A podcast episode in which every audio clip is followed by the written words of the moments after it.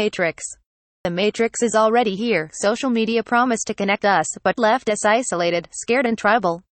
About a year ago, I began to follow my interest in health and fitness on Instagram. Soon I began to see more and more fitness related accounts, groups, posts, and ads.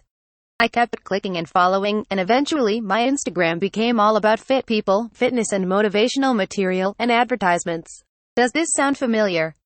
That is, the more customized your group people and page follows, the less time and money is needed to sell you related ideas.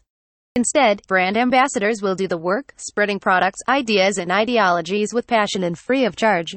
I'm a psychiatrist who studies anxiety and stress, and I often write about how our politics and culture are mired in fear and tribalism. My co-author is a digital marketing expert who brings expertise to the technological psychological aspect of this discussion. With the nation on edge, we believe it's critical to look at how easily our society is being manipulated into tribalism in the age of social media. Even after the exhausting election cycle is over, the division persists, if not widening, and conspiracy theories continue to emerge, grow, and divide on the social media. Based on our knowledge of stress, fear, and social media, we offer you some ways to weather the next few days and protect yourself against the current divisive environment. The Promise, The Matrix. Those of us old enough to know what life was like before social media may remember how exciting Facebook was at its inception. Imagine the ability to connect with old friends we had not seen for decades. Then, Facebook was a virtual dynamic conversation. This brilliant idea to connect to others with shared experiences and interests was strengthened with the advent of Twitter, Instagram, and apps.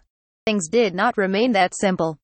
These platforms have morphed into Frankenstein's monsters filled with so-called friends we've never met, slanted news stories, celebrity gossip, self-aggrandizement and ads. The artificial intelligence behind these platforms determines what you see based on your social media and web activity, including your engagement with pages and ads. For example, on Twitter, you may follow the politicians you like. Twitter algorithms quickly respond and show you more posts and people related to that political leaning. More you like, follow, and share, the faster you find yourself moving in that political direction. There's, however, this nuance those algorithms tracking you are often triggered by your negative emotions, typically impulsivity or anger. As a result, the algorithms amplify the negative and then spread it by sharing it among groups. This might play a role in the widespread anger among those engaged in politics, regardless of their side of the aisle. The digital tribe. Eventually, the algorithms expose us mostly to the ideology of one digital tribe, the same way my Instagram world became only super fit and active people.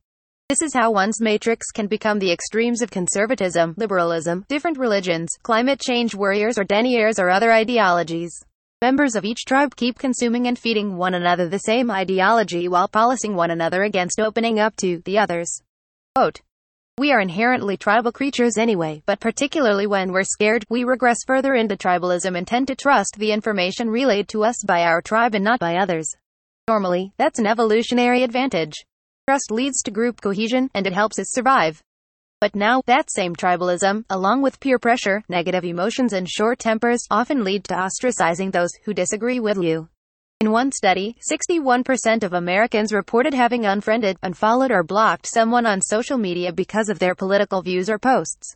Higher levels of social media use and exposure to sensationalized news about the pandemic is linked with increased depression and stress. And more time spent on social media correlates with higher anxiety, which can create a negative loop. One example, the Pew Research Center reports 90% of Republicans who get their political news only from conservative platforms said the U.S has controlled the COVID-19 outbreak as much as possible. Yet less than half of Republicans who rely on at least one other major news provider thought so. The Matrix does the thinking. Human thinking itself has been transformed. It's now more difficult for us to grasp the big picture. A book is a long read these days, too much for some people. Scrolling and swiping culture has reduced our attention span. On average, people spend 1.7 to 2.5 seconds on a Facebook news feed item. It has also deactivated our critical thinking skills. Even really big news doesn't last on our feed longer than a few hours. After all, the next blockbuster story is just ahead.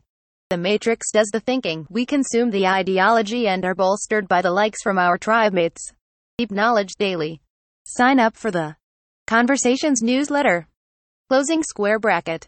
Before all this, our social exposure was mostly to family, friends, relatives, neighbors, classmates, TV, movies, radio, newspapers, magazines, and books. And that was enough. In that there was diversity in a relatively healthy information diet with a wide variety of nutrients. I always knew people who were not like-minded, but getting along with them was normal life part of the deal. Now those different voices have become more distant, the others we love to hate on social media. Is there a red pill? We need to take back the control.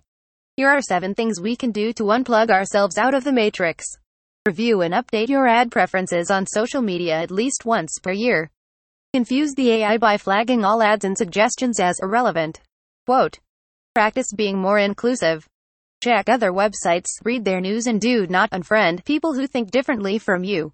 Turn off cable news and read instead. Or at least put a disciplined limit on hours of exposure. Check out less biased sources of news such as NPR, BBC, and The Conversation. If you think everything your tribe leaders say is absolute truth, think again. Go offline and go out, just wear your mask. Practice smartphone free hours. Finally, remember that your neighbor who supports the other football team or the other political party is not your enemy, you can still go for a bike ride together. I did today, and we didn't even have to talk politics. It's time to take the red pill.